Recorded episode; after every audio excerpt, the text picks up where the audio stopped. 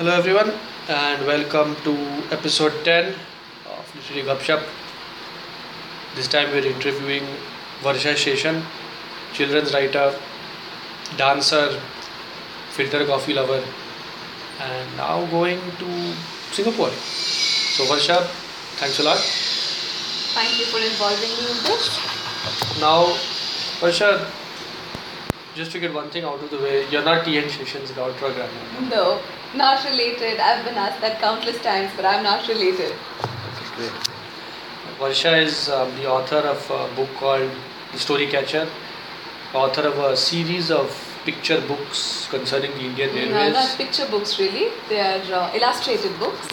But uh, picture books really deals with a different market. So illustrated books for the age group 6 to 9 and another series of books for middle grade readers. So that's 9 to 12, 9 to 13. But reading levels differ.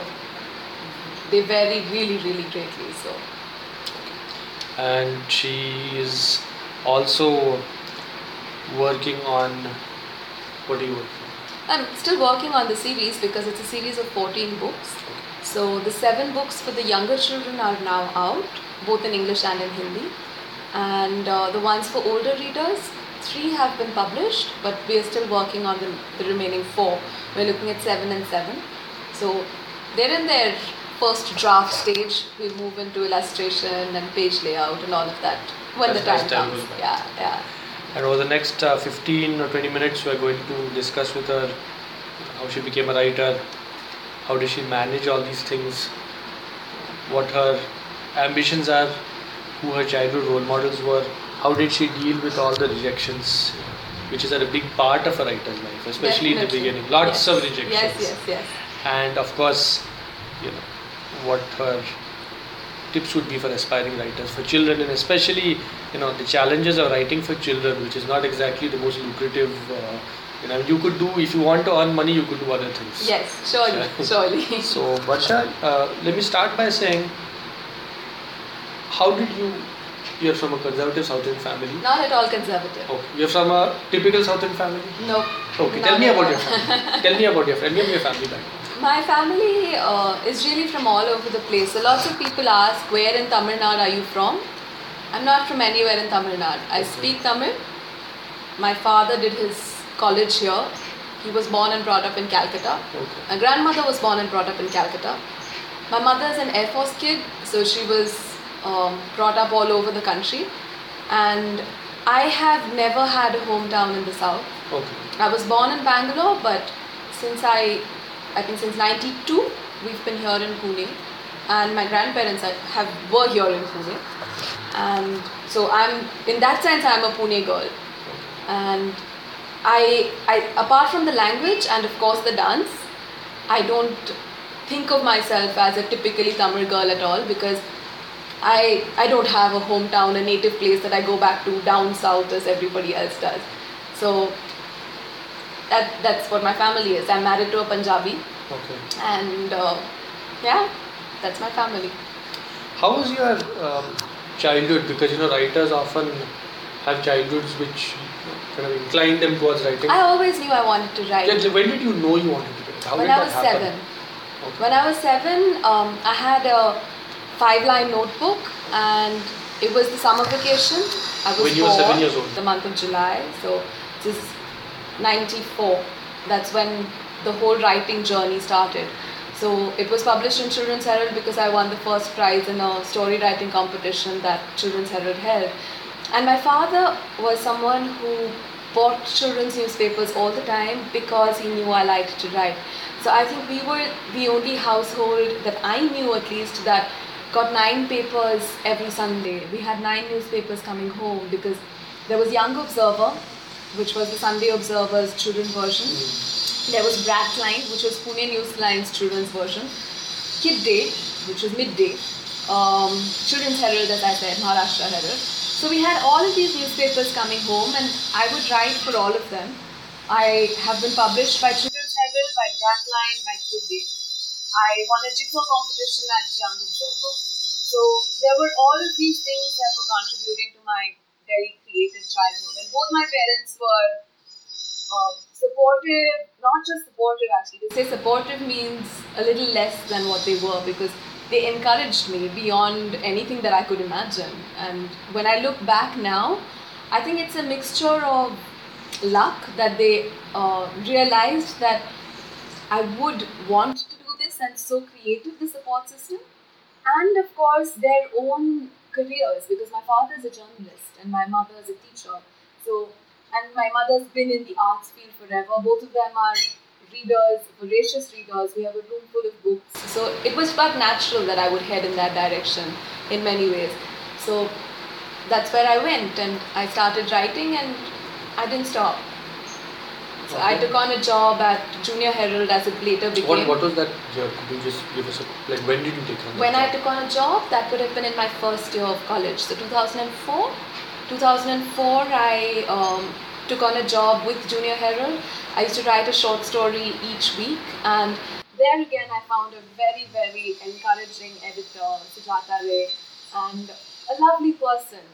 Somebody who again encouraged me to write and made me feel that this was really my domain, writing for children.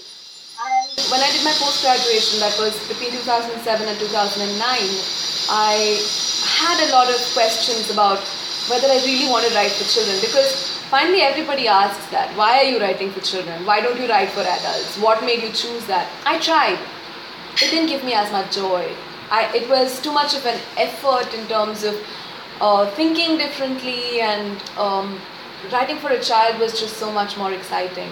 And so I went back to writing for children. But I think one important uh, learning experience that I had when I was in Calcutta was it's not appropriate to write for the child that I was. I have to write for the chi- children that are. And that's when I decided that I need to associate with children because my childhood is completely different from the childhood which is the reality for children today. And to say that I would have liked the story when I, when I was a child is like saying nothing at all. It has to reach out to children of today. And that's when I got involved with reading workshops, writing workshops. I conducted Writers Club at St. Mary's School. So I got involved with children, particularly the age group that I wanted to write for. What And, is that age group? Uh, I, I enjoy writing 8 to 12. That's what I love. But I, I think I'm still exploring.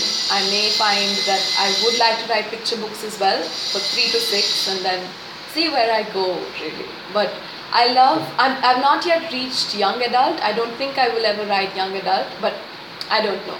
Up to middle grade is what I would say. So, you mentioned a very important point just now. Was that you wanted to write for the child that is not Yes. for the child that you were. Yes. What do you mean by that? Uh, the reality of today is very, very different. For example, the child today is a child that very often is very familiar with the smartphone. So, what does that mean? That means that the moment I touch something on a screen, I get a response. So, there is instant gratification at so many levels, and reading cannot give you that. When I just read, open a book, I'm not going to get, wow, this is delightful. Never. It's not going to happen. But at the same time, I cannot have long winding sentences and endless stories about what people ate and how long it took them to climb a hill, which is perhaps what I used to read. So, for example, writers I still love. When I read them with a slightly more critical eye now, I realize that they're very slow. No, they're who? really slow. So I love Enid Blyton, who's still a favorite, absolute favorite. I like I loved Edith Nesbit, but when I read Edith Nesbit now, it's so preachy. Edith Nesbit. Yes, Edith Nesbit. Uh, Roald Dahl, of course, is still a favorite, an absolute favorite with children even today. So he's in that sense timeless, as is uh, Enid Blyton. But there are so many other writers that I read.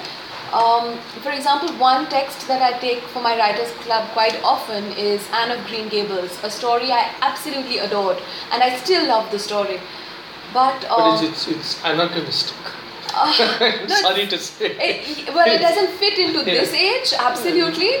But um, the joy of the book is in the character. It's the, the character is so alive. But if you read just the first sentence, it just goes on and on and on. You don't know when that sentence is no, but if I had to play devil's advocate, you know, I was, I was talking with this with Gauri Dange as well, and she said, you know, you just open a YouTube video, you just click Twitter, you click Facebook, but any real talent, anything, sports, music, dance, literature, you're a dancer, you know, it takes time, it takes hard work, it takes a lot of ups and downs. So, you know, when you argue like this, you're basically trying to argue that, hey, unless we spoon feed you, not going to read. I don't think it's spoon feeding actually. I think it's moving away from reading as education to reading as fun. I mean, why did I read? I didn't read to improve my vocabulary. I didn't read to improve my grammar, to sound good, to be able to construct these long winding sentences. I read because it was fun. I read because I enjoyed it. I remember being so caught in the book that I didn't know what was happening elsewhere. And even today, if I read a book, say at a bus stop, if it's a book that's very funny or if it's a book that's very sad, I need to be careful because otherwise people are going to think I'm mad because I start laughing or I could start crying But as well. Yes, they are. That's Writers sure. That's sure. But I think we all put on a face as well when we're in I mean, public. you talk to any so. wife of a writer, husband of a writer, they always have these colorful stories. Yes, yes. So, so we, surely. we'll get to that. We'll get to that. But you know, Yes. on a serious note, you mentioned just now that after you did your MA, you started doing writing workshops. You do, mm-hmm. and I think for a living, that's what you do. Right Yes. now. You do writing. Yes. So, obviously, you know, writing for children has, I would say, in India, based on all the people I've met so far, two big challenges that I can see again and again. One is, of course, the distribution network, the marketing network, and reaching your reader who very often doesn't have the money on his own to buy a book. He has to go through a, impenetrable force Yes. called mummy daddy, mummy yeah. daddy. You know, and the second big problem is kids have multiple things competing for their attention Yes. being a writer yourself you face this and of course there is the issue of you know paisa kam hai in, Mm. in writing for children as a writer I how think in the you dealt with publishing industry as a whole, like to become a full-time writer is very hard. It's very very hard. Uh, one thing that does help is getting over the inhibition of saying that you're a writer. So, as I said earlier, um, when I started writing, it was very hard to tell people I'm a writer because, oh, what do you write? Well, I don't have anything published yet. Then, how do you go about that conversation? Then, how are you a writer if you don't write? And I do write, I just don't have a publication yet. So that's uh, that was always the wall that I came across. And then, even after the first publication, it was hard to tell people, well, I have written this book and I think maybe you like it.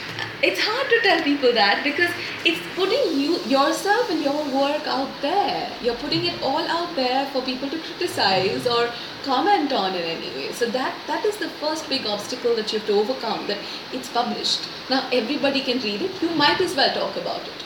So you might as well tell people, yes, I have written, and that's when I really began to introduce myself as a, as a writer.